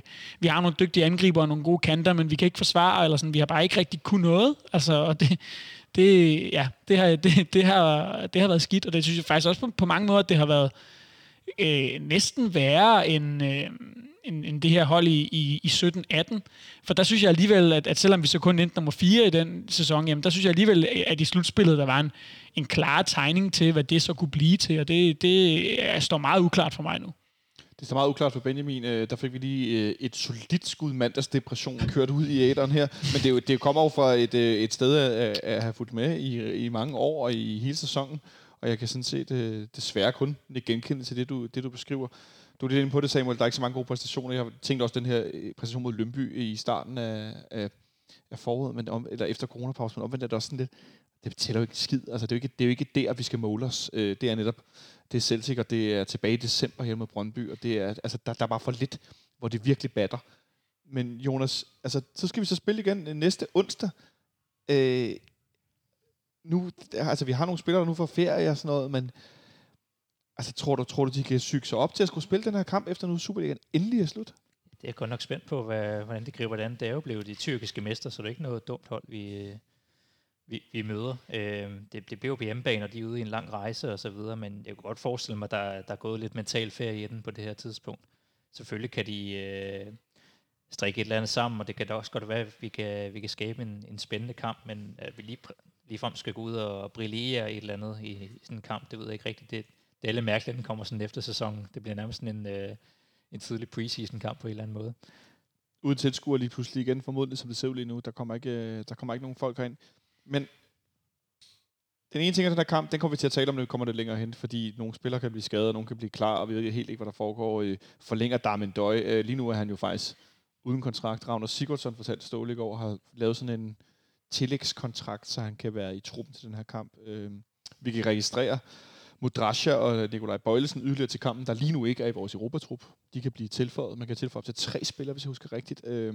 Men så er der alt den her del, Samuel, med, hvis vi nu går videre mod øh, Istanbul, så skal vi møde formodentlig Manchester United. Er det rigtigt? De vandt 5-0 i deres første kamp mod Lask. Ja. Lask Linz, det er også et fantastisk. Lask. Det er lidt sjovt, når man er dansker. Men hvad er sådan, øh, det, sådan, det større øh, perspektiv på, på, på situationen med FC København i Europa lige nu? Jamen, altså, altså øh, vores situation som nu, den er jo, at, at vi, vi, vi har overperformet sådan ud fra øh, vores koefficient, hvad vi burde gøre i Europa. Ja. Øh, øh, der lå vi jo i på to, og skulle så egentlig gå videre, og så ryge ud i den første runde efter. Øh, og der er vi jo så gået videre. Men, men det, det problemet ligger jo lidt i, det er jo, at, at, at øh, man kan jo håbe, at vi vinder Euroleague, men det er jo, at vi ikke kommer langt nok til, det bliver sjovt. Og så bliver det egentlig faktisk bare et problem at gå videre, øh, fordi øh, man kan sige, øh, Øh, Øh, økonomien bag at måske gå en, en runde videre øh, ligger sig i nogle, øh, måske en million euro eller lidt over der. Øh, men og så trække en uge ekstra, og nu kan jeg jo faktisk ikke huske, hvornår de nye Superliga-datorer står til at være start. Men det er jo allerede inden der, at øh, normalt så føler jeg jo, at den sommerferie, der er, er jo, tager jo flere år, føler jeg. Og nu er det jo allerede, at det skulle være en tredje runde af Superliga nu, som, øh, som det burde have været. Ikke? mener først, den starter i, i september i år, ikke? Jo, men jamen, det er rigtigt, at normalt vil Superligaen have været en, en tredje runde nu, eller sådan noget. Mm. Vi, de fleste af os vil have skyndt os også hjem fra et sommerhus i går, og så set første kamp på stadion, der mødtes nogen, der stod og været solbrun og sådan noget der. Undskyld, Samuel. Præcis, men hvornår var det? Kunne du se, hvornår? Ja, jeg er fuld gang med at åbne Superliga.dk her. Det Fordi er, at man kan sige, at, øh, at, at Euroleague-kvalifikationen, den skal jo som slutte, hvis man går langt nok, så spiller man sidste kamp øh, 1. Øh, oktober. Vi har 13. september har vi første Superliga rundt. Ja, og vi spiller øh, her 5. august. 5. august, ikke? og så Ja. hvis man går videre, ikke? og de skal have en sommerferie, og man skal starte op igen, så, øh, så begynder det at blive problematisk, ikke? Og, og runderne kommer jo så allerede til bare at køre kontinuerligt øh, i, i september. Øh, så, så fra mit synspunkt, så, så kan jeg ikke rigtig se noget, og især ikke nu, når der kan komme tilskuere heller. Altså øh, noget sådan større incitament for egentlig at gå videre, fordi jeg tænker også som spiller, det må være... Øh, øh, forfærdeligt, og eventuelt sådan, som for Varela skulle møde måske Manchester United i en kamp uden tilskuere i et andet land. Øh, altså, det, jeg kan ikke rigtig se øh, noget, øh, altså, udover at tjene nogle koefficientpoint og nogle penge, på, og skulle sådan, altså, gå videre. Det giver ikke rigtig mening, men det er jo nok bare den her sæson opsummeret. Men det, vil, det sidste spillerne tænker på, er vel at gå videre og tjene nogle penge til klubben og nogle koefficientpoint. Ja, det, Kunne jeg forestille mig, det ved jeg, nu har jeg jo ikke talt med nogen om, det, øh, om dem, eller øh, nogle af spillerne om det, men jeg, jeg tænker, den, øh, for dem der handler det måske i virkeligheden om, som vi er inde på lidt tidligere, det der med, at de så, så gerne vil vinde. Og de vil altid gerne vinde. Det tror jeg. Øh, Men, men det, det er en svær ting, øh, øh, fordi at jeg tror virkelig, at, øh, at sådan noget som ferie, og, og, og at øh, jeg, altså, jeg, det er nok også bare min, min fan-vurdering selv, der synes, at, at det, det må blive forfærdeligt, og en, øh, en, øh, vi skal have Boxing Day Superliga-kamp, ikke? Altså, hvornår slutter det, ikke? Er, er ingen sommerferie, ikke? Altså, der er... Øh, ja, jeg, jeg tror på nok noget sommerferie. Jeg håber det. Ja, hvad siger du, Jonas? Ja, altså det eneste øh, årsag, eller motivation skulle ligesom være det her med at kunne komme i en, i en kamp mod Manchester United, og så for, for spillernes Instagram-profiler. Fordi ma- mange af vores stjerner eller dyre spillere er jo også blevet hentet til København med løftet om øh, Europa og store kampe der. Så det skulle være ligesom for at give sådan et eller andet øh, boost ind i holdet efter en hård Superliga-sæson, at ja, ja, vi kan stadigvæk komme ud og møde nogle af de store. Det, der er stadigvæk lidt, lidt glimmer og glamour over at spille i, i København som en europæisk øh, klub. Det skulle være sådan noget, der lige kunne give lidt boost at gå på ferie på. For det ville være perfekt, Benjamin, hvis nu vi skulle have spillet ude hjemme mod United, hvis vi går videre. Øh, lige fylde parken med norske United-fans og alle mulige andre, der synes, de er fede. Og så fuld power på herinde, og verdenspressen, der synes, det er spændende osv. Det ville jo have været mega oplagt. Nu er det bare sådan lidt, Jamen, det lidt havde, fæsent. det havde været fantastisk, og nu er det bare dåselyd i øh, køllen Åh, for alle jeg- pengene. ej, jeg altså, det, træt. Ja, det, det er jo trist, altså, fordi øh, hvem vil ikke gerne have set os i parken øh, herinde bag os øh, spille mod United på hjemmebane? Det, Jeg ved aldrig, hvad vi kan, hvad vi kan øh, drive det til. Altså, det, det, skal, skal man alligevel hive en eller anden form for, for interesse øh, ud øh, af den her kamp, og det er næsten synd, du ikke har Smølle herinde, så han kan øh, få lov til berettet og, og hate lidt på en Europa League, men det så skal det jo netop være det her med, at jamen, altså, kan det give øh, spillerne et eller andet mental rygsted øh, og, øh, at slå et godt hold ud af Europa League og, og gå et skridt videre og få den her United-kamp? Øhm, eller er det, som Samuel siger, et, et, en, et større mental boost for dem bare at få noget ferie? Det, det må vi jo så se. Øh, det jeg måske øh, øh, kan være lidt interesseret i at se øh, i, i den her kamp, det er, øh, hvordan ser vores hold ud, når der lige pludselig ikke rigtig er pres på dem? Fordi øh, det, det synes jeg jo lidt har været måske forskellen på det her FCK-hold nogle gange, at, at, at i nogle af de her europæiske kampe, hvor der ikke har været helt lige så meget pres på, altså i forhold til, at vi har en, en favoritværdighed på, øh, hvad skal man sige, at bære rundt på, jamen det, så, så har holdet nogle gange set en lille smule mere frit ud, altså for eksempel ja. Den her Celtic-kamp. Og, og, og om man kunne få en lignende effekt mod Istanbul, men, men nu må jeg så også sige, nu sidder jeg sådan og, og er, rimelig dybt nede i posen af sådan, øh, ting ud. for, for at forsøge at finde interessante ting ved den her fodboldkamp. Men, men hvis jeg skal, så er det det, jeg øh, hæfter mig ved. Det er det, du hæfter dig ved. Hvor mange koefficientpoint i sådan et øh, stort regnskab vil man egentlig tjene på at gå videre mod øh, Istanbul?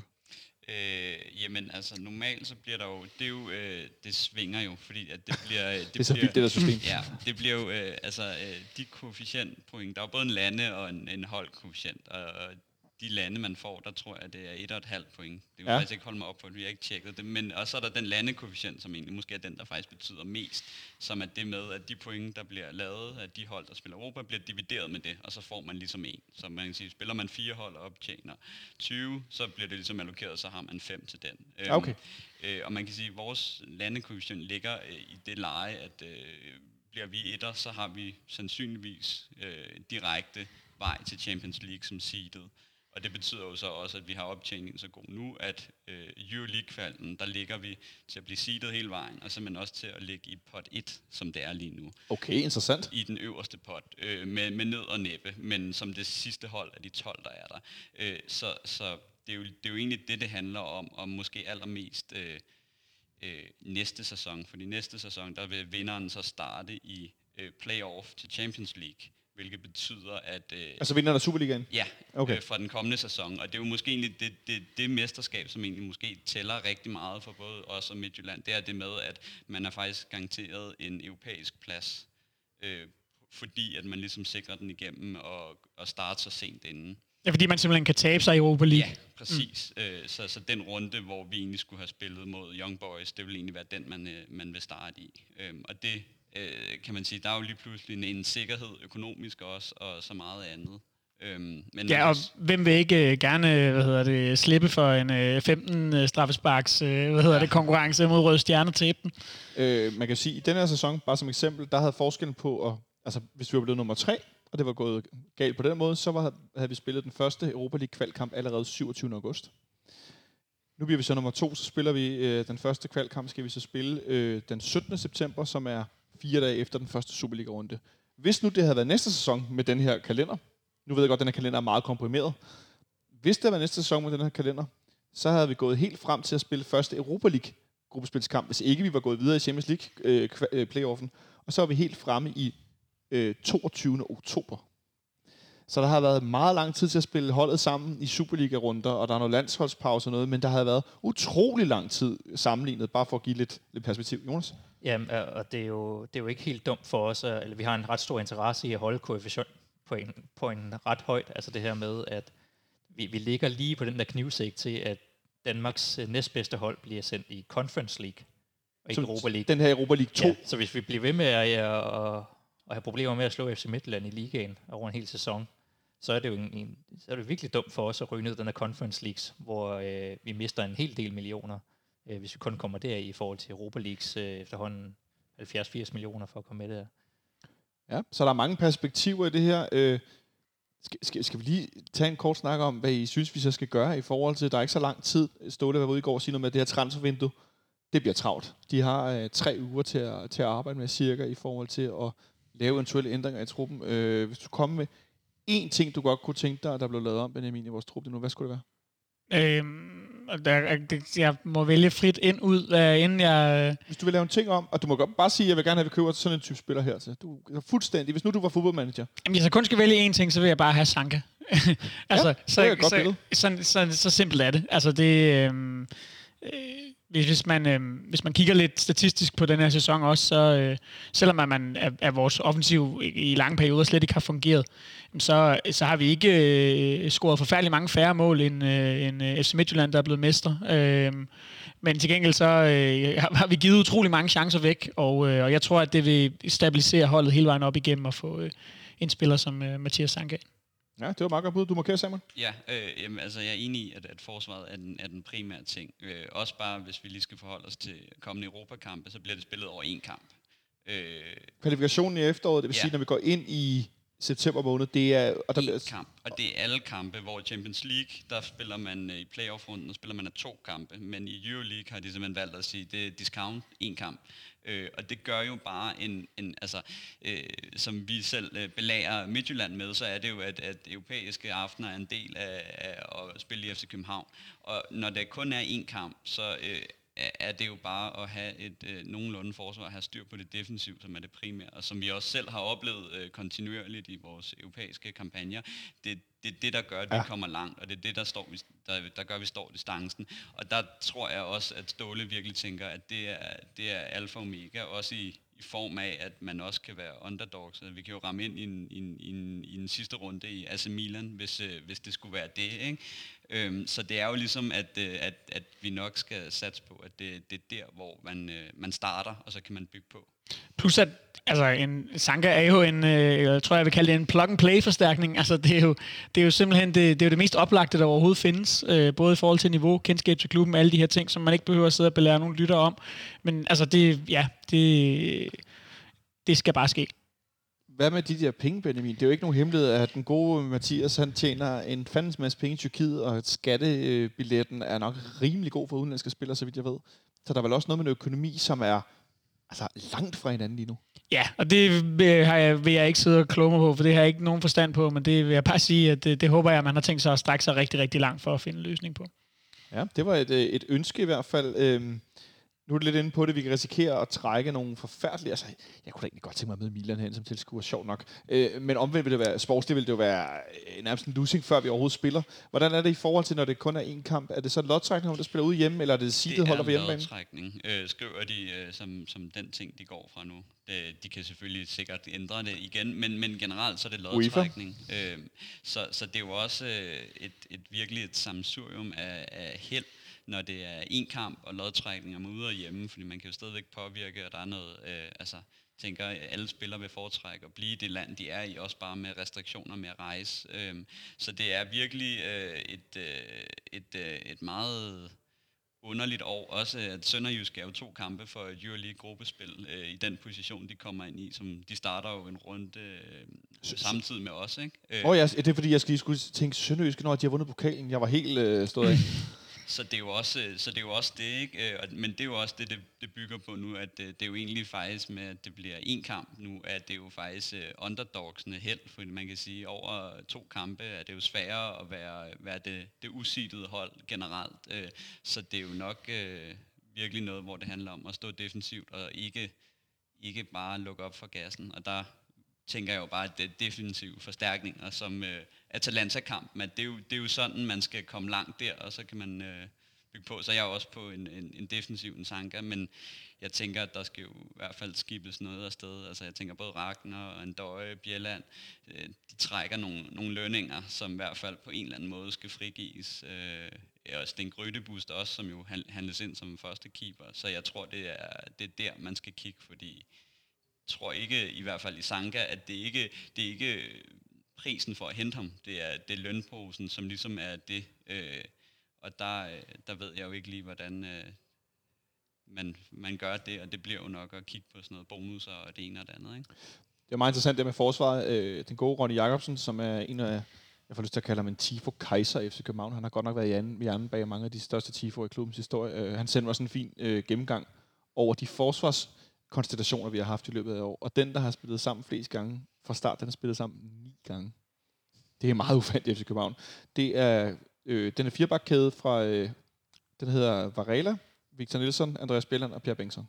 De har spillet fra start sammen ni gange. Som dem, der har spillet flest. Og så er vi den næste er nede i syv gange, som hedder øh, Varela, øh, Papagenopoulos, Victor Nielsen og Pierre Bengtsson. Og så er vi helt ned i 5, 2, 2, 2, 2, 2, 2, 2, 2. Og det er vel også meget sigende for den manglende. Vi snakker meget om relationer, kontinuitet og så videre. Øh, men altså, hvor meget tror du, de tør skifte ud, Benjamin? Nu snakker du, du være sanker ind. Altså, de tør skifte ud med så kort tid til træningslejr, opstart. Øh, jeg tænker også, man kan ikke tage til Østrig på træningslejr lige nu. Nej, men, men, men som du selv er, øh, jo øh, illustrerer meget fint med den her gennemgang, jamen, så der er jo ikke nogen kontinuitet at smadre. Så, så, så det er jo ikke fordi, at det kommer til at, at, at hvad skal man sige, at skabe total ustabilitet på holdet, at du øh, rent faktisk finder en permanent marker til Victor Nielsen. Tværtimod så gør det jo bare, at man kan begynde at bygge det her fundament, hvor vi så forhåbentlig kan sidde her om et år og kigge på et, øh, en, en forsvarskonstellation, som gerne skal have spillet væsentligt flere kampe sammen. Øhm, øh, så altså det, jeg, jeg synes ikke, at der er, der er ikke noget fundament i holdet, som gør, at man skal sidde og tænke, uha, vi skal passe på med at pille for meget ved det. Tværtimod. Nej, og jeg tror også øh, med øh, at så skulle sætte ny ind, der tror jeg måske også, i hvert fald, øh, jeg vil jo nu er, det jo, nu er jeg jo heldigvis bare uh, sofatræner. Men jeg vil Vel, jo nok, velkommen, velkommen til Samuel. Ja, ja, klubben. Men uh, jeg vil jo så nok også kigge uh, QA, den meget korte opstart. Måske at man kiggede mere efter skandinaviske spillere, uh, som kunne være, uh, nu snakker vi alt det om integration af uh, spillere, som har svært ved at komme hertil. At det, er jo, det er jo det, man nok helst ikke vil stå i. Uh, så jeg tror også, der bliver kigget på, at øh, kan man hente en, en svensker, en nordmand eller en dansker hjem, måske fra udlandet eller sådan noget, så vil det være meget lettere at bygge bygge, noget op frem for, man måske egentlig henter en, hvad kan man sige, en større lotto man måske henter fra, fra Sydeuropa, øh, som ikke kender øh, alt fra vejr og varme og kultur. Øh, så jeg tænker, at det kunne godt være en, en oplagt, at man måske skal til at, at kigge på, på det frem for måske noget, man havde mere i tankerne, som var lidt mere vildt. Men Jonas Benjamin er inde på en spiller som Sanka, der er, jeg synes, det er meget fint udtryk, plug and play, og det er bare sætter mig, og så kører han, han kender systemerne, han ved, at skal dække ind for stolperne, alt det her. Men man kunne også, også forestille sig, at det her corona-væsen i forhold til transfermarkedet kunne gøre, at øh, nogle, måske, nogle spillere bliver mere tilgængelige for os, end vi ellers har set. Ja, jeg, jeg, jeg håber også på Sanka. Altså alfa og omega den her sommer, det er at finde den faste marker, en spillende midterforsvar, og vi ligesom kan få det her kontinuitet og kan stabe den stabilitet, der er, og vi kan jo passende give ham med Bjellands kontrakt, hvis det endelig, hvis vi mangler kroner nogle steder. Han tjener jo uh, dobbelt så meget som... Det ved jeg ikke, hvad Bjelland siger til. ja. Og så, uh, og så, Han har fire børn, ikke? præcis. Og så sekundært, det, så skal det nok være uh, ja, en kantspiller til rotationen, eller uh, et, andet, et andet alternativ til, uh, til Bøjlesen på venstre bak, der er lidt mere flerdimensionel end, end Bengtsson, vil jeg nok sige, fordi det har også været en hemmesko i. Og ellers så, men ja, lad os få den her øh, stabilitet nede bagved. Det, øh, det er opgave nummer et. Men jeg, jeg, kan ikke lade mig at tænke, at man også godt kunne forestille sig, nu nævner du Sanka Benjamin, men en, altså no, nogle spillere, der er sådan er klar. Nogen, der ikke har været skadet mange gange, fordi vi har lavet nogle af de her sats, også med Varela, som en spiller, der var skadet, og så kan vi få en spiller, der egentlig er over vores niveau, fordi han er skadet, men hente nogen, hvor vi siger, okay, så må vi ud og splashe dollars på bordet. Ja, men klart, og, og altså, havde truppen nu set helt anderledes ud. Øh, lad os sige, at vi havde... At vi havde stået med, med, med sidste sæsons hold, og en masse spillere, som havde spillet mange kampe, og som var klar, og som ikke var skadet hele tiden, så tror jeg godt, at Ståle kunne finde på at øh, gribe knoglen og ringe over til Leicester og spørge, om ikke at øh, Daniel Amate, han skulle hjem til København, som han jo til synligheden gerne vil. Men den her sommer, der går det bare ikke. Altså, øh, da han spillede her, der lignede han jo en spiller, der kunne spille øh, 100 kampe på 100 dage, uden nogensinde at blive skadet. Men der er sket et eller andet over i England med ham, som gør, at det kan han ikke længere. Og jeg tror, at den type spiller, Ståle har jo også allerede været inde på det.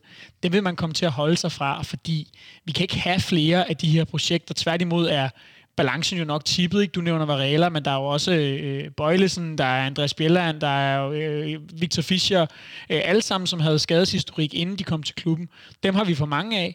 Og nu skal vi tværtimod have nogle flere øh, øh Peter, Ankersen, Peter Ankersen og Victor Nielsen og sætte ind på holdet, ikke? så vi øh, kan få nogen, øh, der kan spille 50 kampe på en sæson, og øh, så skal de bare have et nyt batteri, og så kører de igen det der med bare at få et nyt batteri, det kunne jeg godt tænke mig en mandag efter en god fodboldkamp. Øh, altså når jeg har set på den, man bliver sgu øh, forpustet selv at være tilskuer nogle gange, jeg gør i hvert fald. Øh, så hvor efterlader det os hen, Jonas, synes du, i den her, øh, nu har vi, lad os kalde det en uges pause, plus det løse, og så har vi en kort sommerpause. Hvor synes du, det efterlader os hen? Øh, ja, altså det, hvad hedder det, forudsætninger er, er, som de er. Nu har de de der tre ugers forberedelsestid, hvis vi, hvis vi taber øh, mod Istanbul til, øh, de her første landskamps øh, går i gang, og de første spillere skal ud. Øhm, og ja, der, er, der er opgaven klar. Man skal øh, lægge, først og fremmest lægge sig fast på den spillestil, man gerne vil. Altså, skal det være mere power, som de snakker om, eller skal vi holde fast i det her meget øh, boldspillende hold? Ja. Og så øh, skal man have den her midterforsvar, der kan spille, der, kan, der er stabil og kan spille bold, og så lidt øh, sidste justeringer. Og så måske øh, korte lidt af i, i bagenden af truppen. Nok også nogle, der har også været sådan noget, for eksempel som Oviedo, som også blev applauderet for at gå ned i løn, som man kan, kan spare nogle penge på. Så nogle af de der sådan, ja. øh, ting, der skal ud af truppen. Og så øh, til sidst nogle, øh, nogle ting i, øh, i trænerteamet, altså det her med at få styr på skaderne, og det store review omkring, hvad vi kan gøre der, og så måske øh, dødboldene til allersidst. Det er sådan, det, det er sådan den off-season, som jeg ser for mig. Ja, altså det eneste lidt positive, jeg ser på, det er jo måske så det, at vi ikke har øh, så mange øh, salgsbare spillere, øh, som så kan blive skibet afsted den her. At det, er jo, det er jo sådan måske det, vi har bøvlet med i de gode sæsoner. Så kan vi tage de dårlige og så sige, at, at det er jo øh, måske det eneste, man ved, at det er, det er de samme spillere, som, øh, som kommer til at være der. Øh, og at, at altså, øh, det er vel kun øh, Darami og og Nielsen, som overhovedet kan ryge, hvis vi snakker i helt absurde million, millionbeløb. Men ellers så ved man, at de fleste spillere kommer til at blive der, og i hvert fald sådan øh, stammen, i hvert fald at dem, der er der, at øh, Bøjle, Fischer, dem ser du, Vind er der, måske Døje, Sækker, Falk er der stadig, Falk er der en sæson mere i hvert fald. Ikke? Altså, så, så det er jo ligesom det, man måske skal håbe på, at det kan være, at der lige skal komme to til, og så rykker det egentlig med det samme hold, som kender hinanden. hvor eksempel måske Midtjylland skal ud og hente nye spillere og sælge, så kan vi være lidt mere håb på at, at holde på dem, vi har. Er det lidt øh, ironisk spillemvis, at så siger, at så kan vi holde på alle de spillere, vi synes har været dårlige, så, men så er der så en kontinuitet? ja, det er det jo lidt. Altså det, vi skal jo håbe på, at dem, som vi kan sidde og kigge på i den her trup, som rent faktisk har potentiale, og dem er der ja. jo heldigvis øh, en, en, en god håndfuld af. Øh, dem, dem, vi skal jo håbe på, at de indfrier det. Vi skal håbe på, at de løfter sig. Vi skal håbe på, at Ståle har ret, når han siger, at det, at Darami får så mange kampe i øh, rygsækken så hurtigt, at det, at Victor Nielsen får så mange kampe i rygsækken så hurtigt, er med til at løfte dem ind i den nye sæson, kvad den erfaring, de har fået. Øh, ja. Og øh, og så skal vi jo virkelig hænge vores hat på, at øh, Victor Fischer igen kan blive en, øh, en god fodboldspiller, at Bøjlesen stadig er det, alle de her ting, øh, der nu kommer tilbage, at øh, en døje lærer at løbe igen, og hvad der ellers kan være. Ja, jeg synes, der er rigtig mange, øh, næsten lidt for mange åbne øh, spørgsmål, som der er lige nu. Nogle gange er det meget fint efter en sæson, vi kan sige, okay, det gik sådan her, der er den her spiller og den her spiller, men vi ved ligesom, hvordan landet ligger, men der er godt nok mange åbne kort lige nu, og det, jeg bliver også spurgt i går af folk, sådan, hvem synes du, vi skal have ud, og sådan noget, så kan man pege på nogle marginalspillere, nogle reserver og sådan noget, men vi ved jo også, at nogle gange bliver der også solgt nogle, Jonas. Ja, og jeg synes, det er som, vi, som overrasker os. Ja, ja, altså vi ved, at, at Red Bull, jeg tror også, det var, var det Dortmund, eller sådan nogen, der var, der var, der kiggede på Dramet og spurgte lidt på ham. Men man, man holder ligesom på stammen den her år. Det, det har vi også set nogle af de gange, det har så mere, mere været tidligere i, i årtusindet, at vi, vi har holdt på en, en stamme hen over en sommer, og så er det gået rigtig godt i sæsonen bagefter. Ja. Og vi ved allerede, at næste sæson kan, begynder vi nok at få sådan en sommer igen, hvor der skal være udskiftning. Rasmus Fald lød det til at blive lovet væk næste sommer. Victor Nielsen kan blive så god, at han ryger afsted. Varela måske, så har vi sådan noget som Darami og Vind, der kan blive for gode, så de også bliver sendt afsted. Så vi ved allerede næste sæson, så kan det blive sådan et vindue, så, som vi måske allerede skal begynde at, at kigge lidt hen imod og forberede de næste spillere i, i rækken til.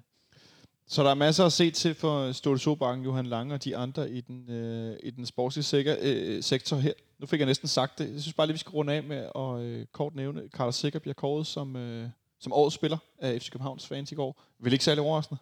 Nej, det synes jeg ikke. Øhm, jeg synes, han har været ringe øh, i, i slutspillet. Øh, ja, I hvert fald i, i, i store dele af det. Øhm, om det skulle have været ham, eller om det skulle have været øh, Kalle Jonsson, som desværre også øh, har været ringe i øh, nogle af kampene i slutspillet, eller om det skulle have været øh, Victor Nielsen, som jeg øh, kan se, at, at Ståle peger på som årets spiller i, i FCK. Øhm, det, det, ja, det er lidt hip som hap for mig. Jeg synes, det, det, det er de tre, der er at vælge imellem. Det er de tre, ja. der har været de bedste. Øh, og, og der er ikke nogen af dem, som for mig har været fuldstændig outstanding. Hvis ikke at, at Kalle Jonsson havde... Øh, lavet de her øh, desværre meget afgørende drop til sidst, så, øh, så har jeg nok valgt ham, fordi at han nu talte vi om det her tidligere med, hvor mange chancer vi har givet væk, og ja. det, er, det er ham, der har holdt os inde. Øh, så, så måske var jeg alligevel endt med at gå med ham øh, til sidst. Ja, han var også mit bud sidste uge, så bare lige nævnt, jeg vil bare for lige at få det med, at fanklubben fik Cold Cutter sikkert. Jeg fik faktisk ikke fundet ud af, hvor mange procent af stemmerne han har fået, men som jeg lige forstod det, så var det temmelig mange. Øh, også på et ret tidligt tidspunkt, så det, øh, der var ikke nogen tvivl om, at der skulle vinde den. Øh, vi må se, hvad der sker. Øh, jeg tror, vi nåede øh, sådan ret godt rundt om det hele, inden at vi vender tilbage næste uge, inden den her kamp mod, mod Istanbul. Øh, er det nogenlunde en god følelse, I går herfra med, eller er det stadig den her lidt flade øh, mandags, øh, vi, vi, vi, vi tabte sølvet fornemmelse? Hvad, hvad siger du, Jonas? Øh, vi snakkede sidste år om, at der, der var lidt den der fornemmelse af, kan man, øh, kan man nu håbe på næste sæson, som man altid kan som fodboldfan? Altså transfervinduet, det, det, de evige håb om, at øh, alt, til næste sæson bliver alting godt, godt igen. Øh, den synes, den fornemmelse har fået lidt tilbage igen. Altså, jeg har igen ja. den der, jeg har lidt den der, okay, med, med en god offseason, så kan man godt få lidt håb tilbage. Og Benjamin sidder og griner. Hvad siger du, Samuel? Er der nogenlunde på Jonas? Jonas har fået lidt opløftet her. Øh. Jeg skulle sige, at du for længe om at sige ja til. nej, øh, ikke rigtigt. Øh, men, men det er jo nok mest fordi, at jeg kigger øh, altså på, på spillet, så, så, så giver det mig ikke nogen forhåbninger overhovedet. Øh, og, og også det med, at når vi skal snakke om at vælge øh, årets øh, spiller, fanklubben, altså så snakker man også om, om de to bedste, som øh, er Carlos og Kalle, at de, de slutter jo sæsonen af dårligt, og det, det, det er dem, vi står og vælger imellem. Oh, ja. Så det er jo også bare det, at, at sådan det eneste det, det skulle jo være betryggende at sige, at de har i hvert fald trukket igennem og har været kontinuerligt, men de fandme også faldet i niveau, så det er jo lidt, og, og det, det ved jeg ikke, håb på, de får noget trylledrik derinde, eller et eller andet over sommerferien. lidt trylledrikker over sommerferien. Det kan også være, at vi skal have det, inden vi er tilbage på næste mandag. I skal have tusind tak, fordi I kom forbi. Selv tak. tre. Det var en øh, fornøjelse. Øh, jeg har stadig lidt oplevet over, at der Døj scorede i går. Der, der fik jeg pludselig noget i øjet, kan jeg godt afsløre. Det var lidt for øh, uvirkeligt til mig. Det troede jeg simpelthen ikke på. Han kan jo ikke, altså, han kan ikke løbe. Han kunne nok knap nok, som Jens Dage sagde, det, han, det kan godt være, han ikke kan løbe, men han kan lave mål. Så, så tak til Døj for at vågne op fra, øh, fra de døde. Øh, tak til jer derude for at lytte med. Jeg håber, I har nyt at lytte til podcasten i løbet af sæsonen. Øh, vi har i hvert fald nyt at, lave den. Vi som sagt har stadig lige et par programmer eller par optagelser på, øh, på, på, i kalenderen. Lad os se, hvor mange det bliver til. Det kan jo være, at vi ender med at skulle møde øh, Manchester United. Øh, det ved man ikke. Jeg håber, at øh, det går rigtig godt i næste uge øh, på onsdag. Øh, indtil da, så have det rigtig godt så længe, til vi lyttes ved.